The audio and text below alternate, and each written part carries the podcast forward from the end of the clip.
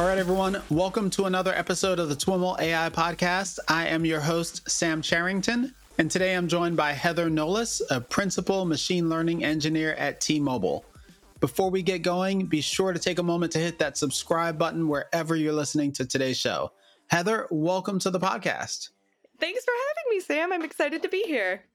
I'm excited to chat with you. It's going to be a fun conversation about your journey with machine learning at T Mobile. But before we jump into that, I'd love to have you share a little bit about your journey in machine learning more broadly. How'd you get into the field? Yeah. So, my undergraduate degree is actually in neuroscience. And when I was studying neuroscience, I had this study where I had to keep rats alive for a year and measure their blood pressure. And at the end of my study, I had this notebook full of data where I very diligently had written every single thing about all of these rats. And I was so excited about my results. And I gave them to the PI of my lab. And I was like, here we go. And she was like, great. Now you can pass this off to our analytics team who will analyze your results. And being like a micromanagey person who likes to know everything, I almost blew a gasket. I You're was like, what?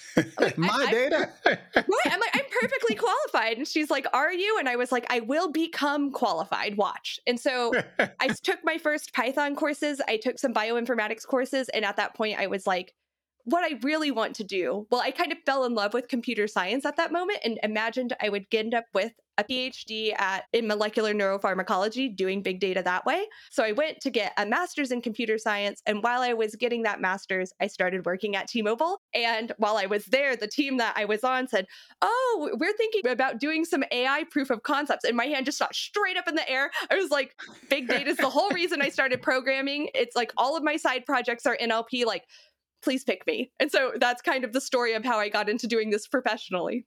Awesome. I think we're going to have to call this episode Machine Learning, comma, cooler than rats. it is. It is though. Yeah.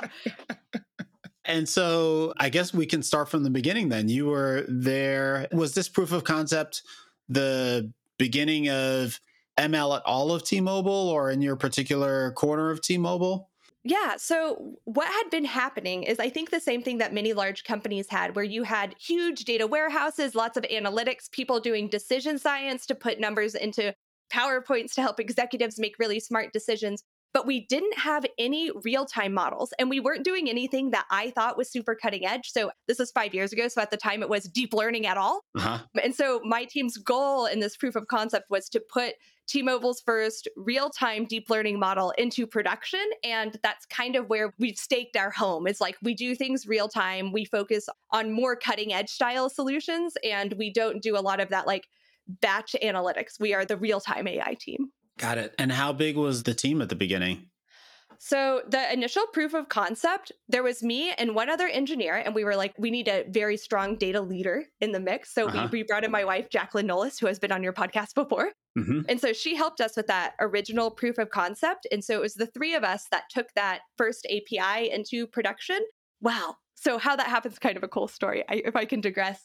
how we even got to do this proof of concept was that T-Mobile has like an internal Shark Tank innovation round. Okay. So we pitched all these ideas and then they gave us $100,000 in three months to pull something off. Oh, wow. So that's when we developed our first NLP deep learning model. We got it released into production. And then at the end of the innovation round, you pitch to executives trying to get them to buy your product forever. And we were bought. So after that, then we said, okay, now we have to build a full scale product around this and get it in front of our front line to actually be used in contact centers and scale it. So Interesting. And so maybe we're going further down the, the rat hole, coming back to rats again. But like, how was that hundred thousand dollars spent? Was that like salaries, or were there other hard costs associated with this POC? It was mostly salaries. Some of it was also training because we had the Mm. question of should we be building this stuff ourselves? Of course, I think that. hmm But we wanted to make sure that we weren't doing T Mobile a disservice by not considering a lot of these like big vendors that claim to offer intent modeling as well. hmm So some of it was in trials with those sorts of things. And then a lot of the rest was just staffing and research. Got it. Cool. And so, talk about this thing that you pitched, the Yeah. product. What was it seeking to solve? What was the use case? So, the team that I was on was focused on building all of the software plumbing that connects the experts in contact centers solving T-Mobile problems to the customers that are trying to talk to us via digital means. So this is mostly Facebook, Twitter, our app, however they're typing to us. We built the mm-hmm. plumbing for all of that. And so when it came time to say, well, T Mobile wants to do some AI stuff. What should we do? Of course, I say we are sitting on top of tons of conversation transcripts. Mm. We have all of this data of our customers telling us exactly what their problem is. And so, our very first Ta- like just proof that we could even build a deep learning model was just a simple intent model. So we had 88 different intents that we identified or topics really throughout T-Mobile that people are really calling in about. And so it was developing and deploying that first model. And the product that we stood up around it was one messaging expert who's responding to Twitter, Facebook, app messages, web messages, might have 10 different windows open at one time because these chats are asynchronous. And context switching is really difficult. So, actually showing the topic of the conversation and whatever quick facts we can pull up about this person's account related to that topic is super, super useful because then they don't have to prep themselves. As soon as a customer comes in, we've already got their first message. We've calculated what their intent is. They're coming in they're looking to talk about upgrading their phone. We've actually went out, pulled the data to say what phone they have now, and then we've surfaced links that say, in case you don't know how to upgrade someone's phone, here's actually how you do it. And so that's our first product that we came out with. We called it Expert Assist, but now Blank Assist is uh, industry standard terminology, but I will confidently say we coined that one. You had a bunch of data. Was your data already, presumably, wasn't already labeled for something or? No. Like, what was it?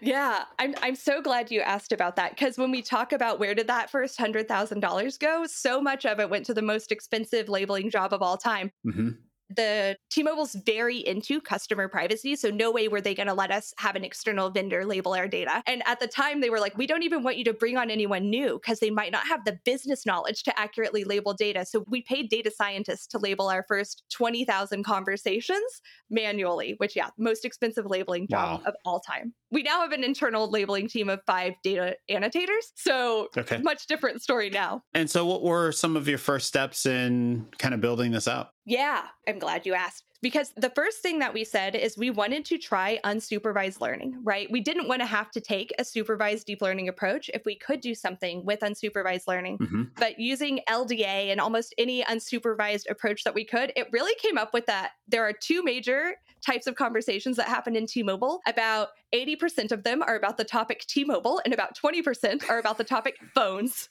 and so that's where we said, okay, I don't know about this. And I actually I found a statistician and even if you set your number of classes to be much bigger than that, like they still it's just different ways to say phone and different ways to say T-Mobile.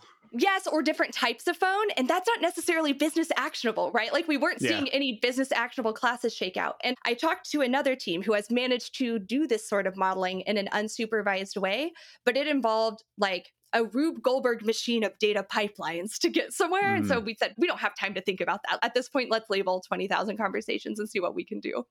And you were ultimately hoping for your intents to these topics to pop out of this unsupervised process. Is that right? Yeah. And the thing that was really important is because we wanted to do real time stuff, topics of like phone, T Mobile, even the type of phone someone's talking about, not useful real time to an expert because you have a human being sitting there also listening to the conversation, like they very well know that it's still about iPhone. Mm-hmm. Any of the classes that we create, we want to make sure there's actually business actions we can take there. Mm-hmm. Awesome. And so the unsupervised thing didn't pan out. And so what'd you move to?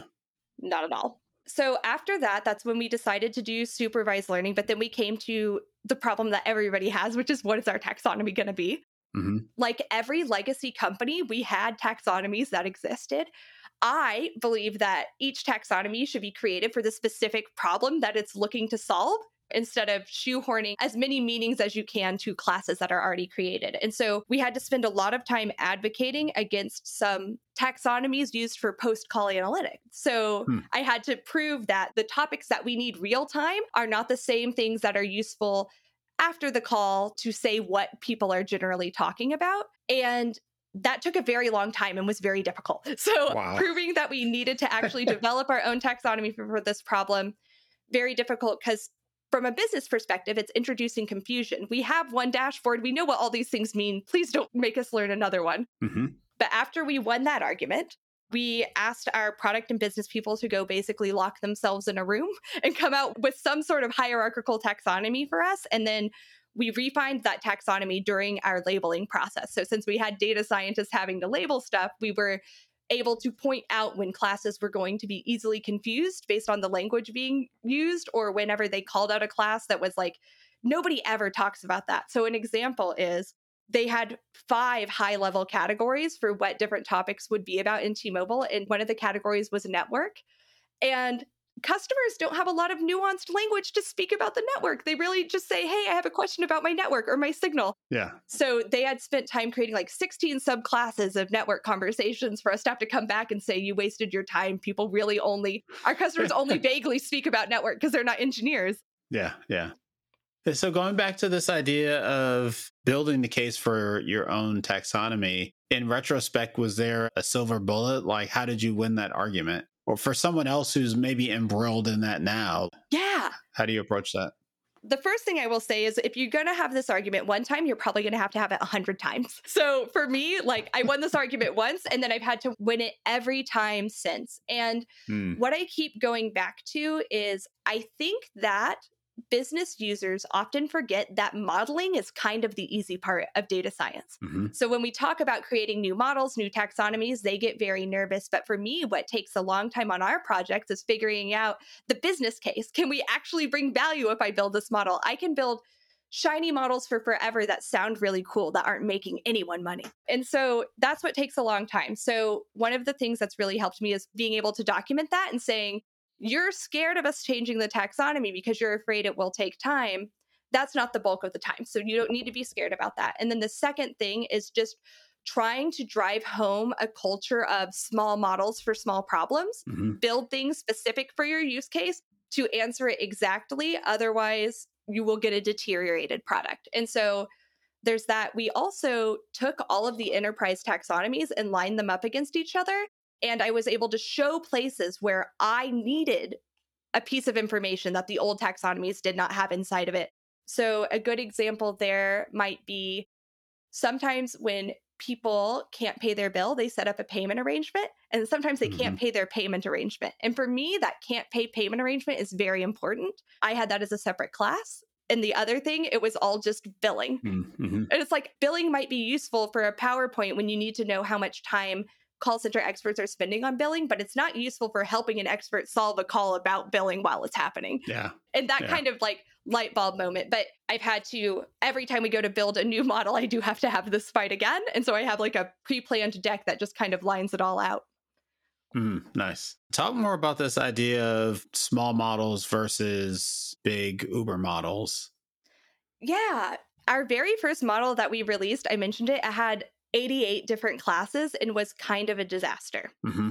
It still exists. It's still running. We are doing the giant refactor on it right now. But I learned a lot in doing that. So the first thing was we were really dedicated to doing a representative sample of the data. So we did not subsample anything. It was like a truly representative sample of conversations we labeled.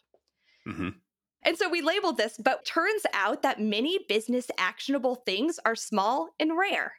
So great that I picked the 88 most frequent topics, but they actually need when somebody is requesting a password update. And that's nowhere in my 88 topics. And so that's when we started saying, well, if we need password questions, let's build specific models and then talk about how we can route to those specific submodels if necessary. Mm. But just because it's kind of difficult, I'll give you an example of my favorite small model that we have that's a natural language model. Okay. And I like it because it's an example of a time that we removed a chatbot from people by being smart. Well, thank you for those of us who didn't want to use that chatbot. Right. Yeah. That's why I like it. I built chatbots before. I, I think that there's a place for them, but sometimes when you can get away without it, don't.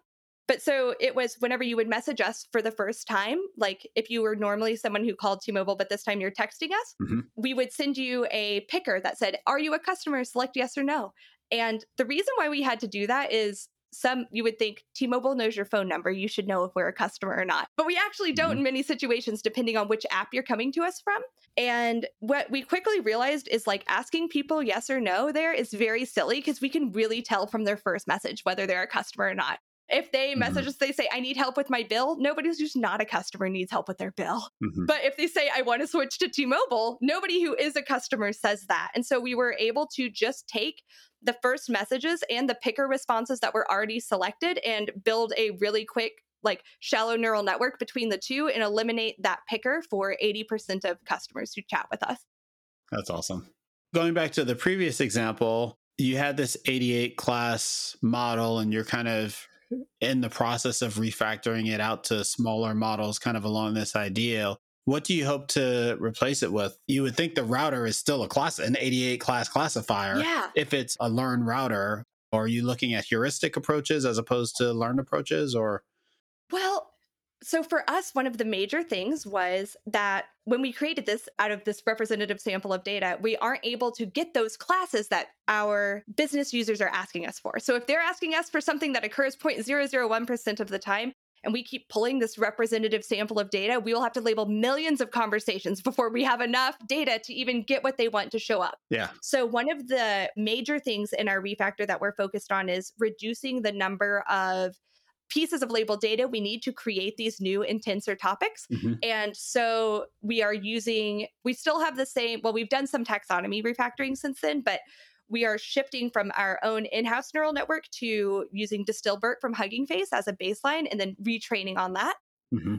And then we're able to reduce the number of labeled data pieces we need per class dramatically. Before it would be five to 10,000, and now we're at 1,000, which makes us be faster mm-hmm. for our business. So that's the major thing that we're focused on. Got it. The other thing that's kind of changed since we released is we originally released our models in R. So it was just R in a Docker container as an API.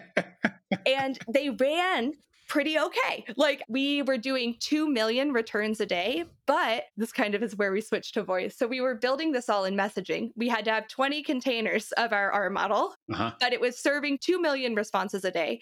And yeah. the T-Mobile the business, they came to us and they said, "It's really cute what you're doing here for all of the customers contacting us in messaging, but 90% of care traffic is in voice." Mm. And they're like, "So we want you to build this where it will work for people who call in as well." Say, "Okay, well, we can't have over 200 pods running of our topic model when this goes to production. And what do you mean? Just sprinkle some Kubernetes on there. Right. Like it's the most expensive of all time. well, and the thing is, is that messaging conversations tend to be pretty succinct. If you're chatting with somebody, you're direct on a voice conversation, you're going to talk about the weather and your kids. And so even 200 is not a good example because they almost just depends on how chatty people are. And so that's when we said, okay, we need to do something smarter with how we're serving these mm. models. And what we ended up doing is they are now deployed as Java Spring Boot services that run Python as a sidecar. And hmm. they have both API endpoints, but then they're also Kafka consumer producers. So we use Kafka streaming architecture because we have so many predictions that we're making at this point. Mm-hmm. And is Java just an engineering standard there that folks were comfortable with running in prod, or how did that? Yes, like we have people who like Java, but we did try in Python first because we're like, our data mm-hmm. scientists know Python. Let's do this in Python. At the time when we were doing it, the Python streaming libraries for Kafka were not mature mm. enough to do the joins that we need to do to get all of our data to be filtered correctly. And so we ended up switching to Java because of that. But it's something that we do look at every once in a while to see how mature those Kafka streaming libraries for Python have become. Because once they can do very great streaming joins, then we would love to get Java out of our stack. I don't feel the need to keep languages around just because they look good enterprise wide. Mm-hmm. Mm-hmm. Yeah, there's a whole other rat hole maybe around streaming joins. Where the complexity come in there?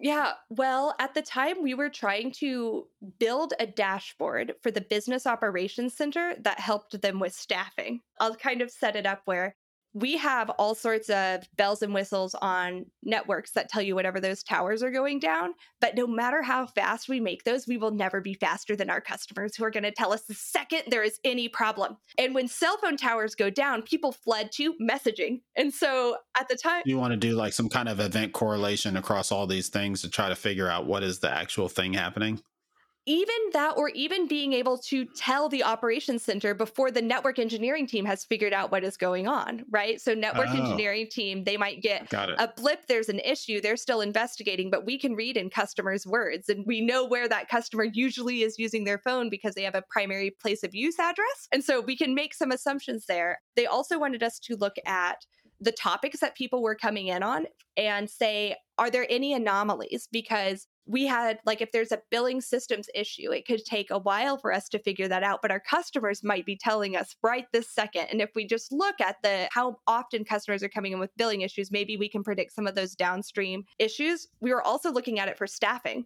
So if we can predict how many conversations we're going to get and what sort of topics we're going to have how do we make sure that our contact centers are staffed appropriately and it was in doing that, they had a bunch of different filtering they wanted to do on that dashboard, like click a state and then see all the topics. They also wanted us to do trending topics for those states. So mm. unsupervised utterances we were pulling out of there. And it was in all of that clicking that like Python was not performing well on the joins to do that type of filtering. Got it. Got it. Even taking a step back, going from text to speech it sounds like yeah there's a ton of complexity that i'm imagining is introduced in in going from the one to other. Can you talk a little bit about how you dealt with that? Yeah so i'll, I'll tell a personal story first because i think it's really fun. I had worked in nlp but only on text and we had one other machine learning engineer who was our speech specialist. Okay. When we finally got green light to start working on speech she was like heather here's an initial reading. I'm going to be out for two weeks you study speech to text and when i come back we'll have a conversation. Okay. And she she came back and i sat down and i was like so i've been thinking a lot about tropical semi-rings because you can use them to optimize a lot of speech to text calculations. And she just looked at me and said you've gone on the wrong path. I was like oh. She's like you will never need any of that math. And i was like oh whoops. So that was my first lesson and like everything here is different. Uh-huh there's a lot that you have to think about. Well, first, from the technical perspective, with text, a computer gets text. Right. How does your computer get a phone call? I didn't know the answer. I do now. Like the signals that phones are sending are, I think, RTP and STP streams, and those mm-hmm. are not web sockets or anything that a computer can consume. So you actually have to take those phone streams and route them through something like Zoom that can take computer calls to make them into phone calls and vice versa use pieces of that to actually convert the audio streams into WebSockets so that way we can even get the audio to start. Hmm. And so at that point, it was kind of mind blowing. In the speech space at all, you have to start thinking about not only the language that customers are saying to you, but the acoustic environment that they are in and how that's yeah. impacting the transcription. And for us, most speech to text modeling that's done is for, well, it's either done by, it's done on data that is men reading audiobooks slowly mm-hmm. is how it's trained and then it's normally trained for people speaking slowly in their acoustically nice living room. Yeah. But that's not our customers. Like our customers are in line at starbucks and they are trying to do this on their lunch break. Like they are mm-hmm. yelling and their dogs are barking in the background. And so figuring all of that out and learning about that and about the way that different accents work and how we can try and make this technology we're building work equitably for all of our customers has been like there's nothing like it in the text world whatsoever. You don't have the features. Mm-hmm. Mm-hmm. You started talking about the compute environment pods and all that stuff. How are you running? Is this GPU heavy workload? Where is it running? Yeah. So our transcription stuff is incredibly GPU heavy. Our topic modeling less so but the transcription is. And so we started out with a like an on-prem provider specific for gpu hardware because at the time we were getting ridiculously good latency. Because that that's one thing that's really important is a lot of times speech to text it doesn't matter if it's slow because you might be transcribing stuff for post call analytics but for us if we're trying to build experiences that pop up to help an expert solve a problem, we have to be faster than the human being hearing this sentence. So yeah. if someone's like, I need to set up, I would love to pay my bill. And I say, Great, I'm here to help you pay your bill. Let me dig around and then I click the app, I start to pay their bill, and then a pop up comes up and says, Would you like to pay their bill? Because our transcription is slow. I've created Clippy. That sounds like Clippy.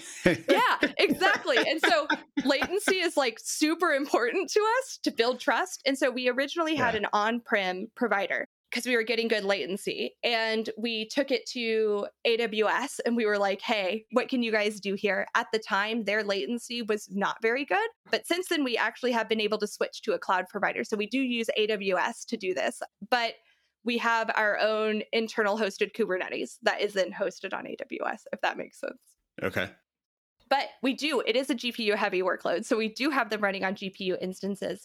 For our topic models, right now we're in the process of converting those to AWS Inferentia chips, mm-hmm. which we're still waiting to see what the actual improvement will be from using the Inferentia chips. But. Okay. Okay. This is maybe going back a bit, but you mentioned that the with the current version of this, I think in, as part of the text to speech based system transition, you went from something to DistilBERT, like pre-trained DistilBERT and fine-tuning that. What was the thing before? It was a handcrafted network using Keras that was a, a like a shallow convolutional neural network. Okay. Yeah. so very bespoke. Right, exactly. And so it takes a lot to say we're not going to do that anymore. But we still do like bespoke neural networks for other problems, but for our giant topic model, DistilBERT's good. Mm-hmm. Our first experiment with DistilBERT we just like pulled it off the shelf and took our already labeled data and trained against it. And after one epoch, we saw very good results. So we were like, okay, this is probably the direction that we're going if it can get this in just one epoch. Mm-hmm. And have you had to do anything special to get it to deal with the number of classes that you're working with? Not so far, but as I kind of mentioned, we're in the process of maybe breaking apart the models into a bunch of different submodels and having a better router at the top. So we might end up doing that. We have zero interest in introducing new classes into this model because it's it's mm-hmm. so old and giant. One of our data scientists calls it the Toyota Corolla of models. Like it just it's reliable, it does what it does, but no one's super impressed by it. So we want to kind of let it continue, do what it's doing, but any of the new type of topic modeling that we're looking to do, we are building other models to do it. We will never have an 88 class model again because maintaining it is awful. Mm-hmm. And I, I don't know if you answered the question about what you're anticipating to use for that router. Oh, yeah. We don't know yet. well, it depends on the type of experiences that our care stakeholders want. So mm-hmm. I think a writ, like for the first go that we have, we have two different experiences that we are rolling out. One is about network, and one is about customers who are dissatisfied. And we think it's just going to be a logistic regression, right? Like, just which one do they go to, dissatisfied or network or otherwise? Maybe. Okay. We can get into mm-hmm. that. But we're not sure how that's going to scale. It really depends on their roadmap. So we got to be in tight collaboration. So the idea then is that as opposed to kind of this flat 88 classes, you're going to have a kind of a hierarchical taxonomy and you just have to figure out which of the handful of branches they need to be routed to and then you'll do the kind of fine-grained classification lower down. Yes, yeah. So it will be a hierarchical taxonomy. We will pass it off and then within each of those general experiences that we're trying to roll out, we want to have like a proper state engine where we have intent being recognized and then we're kind of deciding what to pop out for the expert next using an LSTM of some sort. Mm-hmm. So that's kind of the future vision that we're building where we're able to like walk experts through these flows smartly using the NLP that we're doing to check off any checks or fill in any boxes for them as they go through these workflows. Mm-hmm. And now there are tons of these off the shelf kind of intent engines and chatbot engines and conversational AI tools. How do you think about kind of the build versus buy decision? So, what I tell my stakeholders always is if there's something out there that honestly works better than what I would build, I would love to buy it. But I'm very hesitant to put something that works less well than what we have in front of our experts. And so I can give a very easy example here, which is recently we had a vendor solution that we were looking at that identified promises and commitments inside of conversations. And that's very exciting because we mm-hmm. always want to know what our experts are promising our customers, what we're committing to. And if they call back in later and they say, You promised me, we want to be able to say, Yes, we did promise you. You're right. I'm sorry. But when we dug into it, the out of the box accuracy was like 53%. So we said, Okay, mm. let's dig into some more of these. And they didn't make any sense to us. They weren't what we would consider promises or commitments from a business perspective.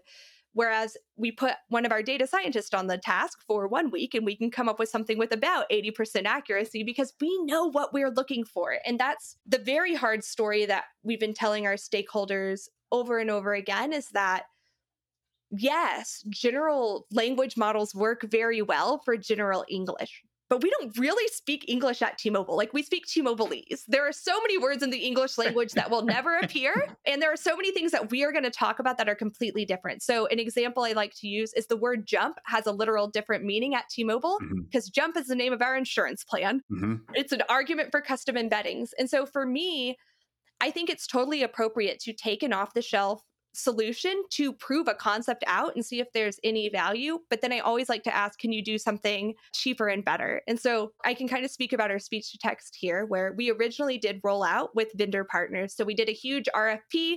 Every major speech to text provider in the world that exists, I have reviewed them. And we uh, launched our original proof of concept with AWS Transcribe. So we did use a vendor, but immediately once we had the audio data we started looking at open source solutions and saying what can we do on our specific data? And the word error rate on our data that we have right now is 9 state of the art's like 7 to 5 like state of the art for like mm-hmm. standard slow english is 7 to 5 and our word error rate is 9 mm. anytime we test a vendor product against it it is 18 human like 18-ish and you lose measurable meaning after 20. Mm-hmm. And so I just kind of all the time, even when vendors say, we have state of the art speech to text, when you run it against our calls, it's not because our acoustic environments are very strange. The language that we use is different. We have a lot of strange factors in our business. And so just trying to yeah. reiterate constantly like, yes, the numbers that you're seeing in the media are great if we were Wikipedia, you know, like if this, mm-hmm. but we're not. Our conversations are not Wikipedia. So Mm-hmm. You mentioned dealing with accents, for example, and you know that being representative of other biases that you might encounter. How do you approach that whole spectrum of factors? Yeah. So for me, when I think about it, if I'm building efficiency tooling for the frontline, I'm trying to make them smarter, better at their jobs. Most contact centers compensate people by how happy the customers are afterward, how quickly they solve calls, how quickly they go through them.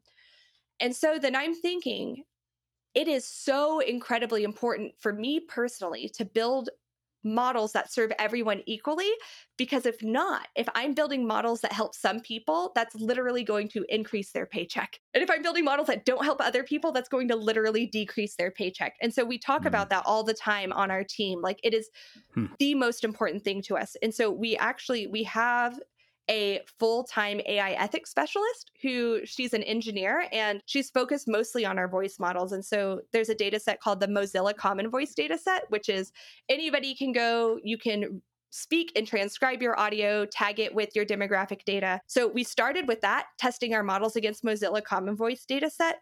We found it to be pretty insufficient in some striking ways. So, an example is they have multiple different Asian accents listed in the data set, for mm-hmm. Africa, they just have African. Wow. Yeah, as if there aren't multiple African accents. And so we used them originally to kind of get a benchmark there. But what we're working on really now is building our own T Mobile version of that. Like, what is the data set that accurately represents all of our customers and all of our employees that we can use to measure different word error rates against and see how we can improve? And the one of the reasons why this is super important to us is our speech to text solution is very hard to scale. Mm-hmm. By the time we are at full scale, we will be the largest speech to text for contact centers in the world, or at least that was true a year ago. I haven't checked since. Okay. So it's very hard to scale. And so we are right now live with 7,000 agents, but we plan to be live to everybody in the US by the end of 2022 and everybody globally by the end of 2023. And so mm-hmm. for me, what's very important is before we roll out to global partners, so anybody who is answering the phone who is from any other country for T Mobile, I need to make sure that my models work well for them. And so we have a huge focus on those specific areas and collecting that data to make sure that we will not release models that do not perform within an acceptable window of standard in this situation. And so hmm. that's really kind of how we've done it. But there's not a good open source data set that has all the data that we need to accurately bias test it. So we're just having to curate our own. Mm-hmm. Mm-hmm. You, you've been talking about speech to text, speech to text is the transcript an actual product that you need or is the transcript an input to downstream things and that's kind of a next question is do you think about like some uber deep network that goes straight from speech to intents and skip the whole text thing I'm glad that you asked that because that was my dream originally. when we said speech to text, okay. I was like, and we're going to build intent modeling directly on audio signals. And that's when my speech scientist was like, Heather, no. I was like, okay. okay. She's like, the computation for that would be so ridiculous. But so, what our speech to text mostly does right now is it, it's powering a product we call Auto Memo. After the end of every call, our experts have to spend three to five minutes typing out everything that it was about. Mm. And we said, actually, oh, we think we can summarize some of this. Got it.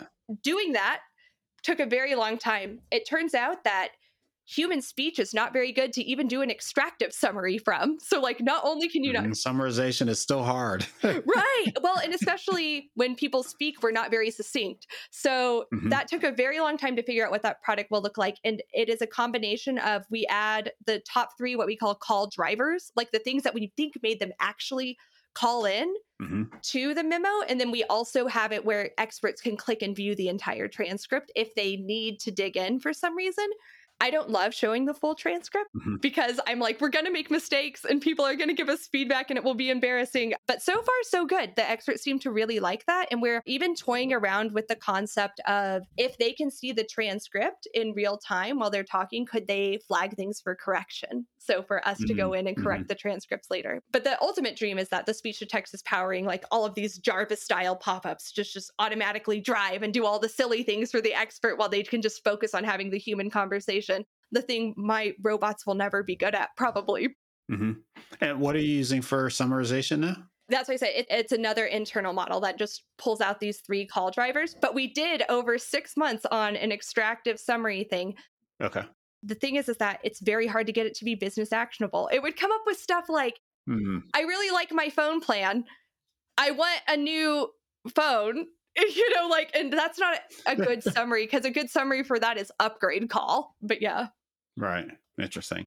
One thing that's kind of interesting is a lot of uh, maybe it's not interesting maybe it's just expected but you haven't mentioned the the terms but a lot of what you're experiencing connects to a theme that we've been exploring on the podcast over the past few weeks, couple months data centric AI. Mm-hmm. You started with this heavy focus on models, but a lot of the things that you ran into required that you refine the data, refine the data. And yeah. does that term resonate for you, or is that something that you've looked at at all? Yeah, I would say that I know that there's like a official data driven AI movement and I would uh-huh. say, I think we're largely in alignment, right? Yeah. Don't go creating AI for the sake of doing a stunt mm-hmm. and make sure that what you're doing actually delivers value. And so, yeah, I do think it resonates. Mm-hmm. Mm-hmm. Can you talk a little bit more about the ML ops aspect of keeping all these models up and running and in production? Like, what kind of platforms and tooling have you built out to support all this? Yeah. So our team is like so focused on product development that we honestly have not done our due diligence in many ways for model maintenance. Okay. And so right now we have like we do have model audits that will happen. So we have some lambdas that automatically put a percentage of conversations into AWS ground truth it, for our data mm. annotation team to actually check on. And then we have some reporting that can be done around that. But for the most part, we haven't seen significant enough data drift to touch our models, except for when T Mobile and Sprint merged together, because all of a sudden Sprint is no longer a competitor and people are talking about Sprint, they're talking about us. And so that required, a, that was uh, significant enough data drift for us to retrain everything. Okay.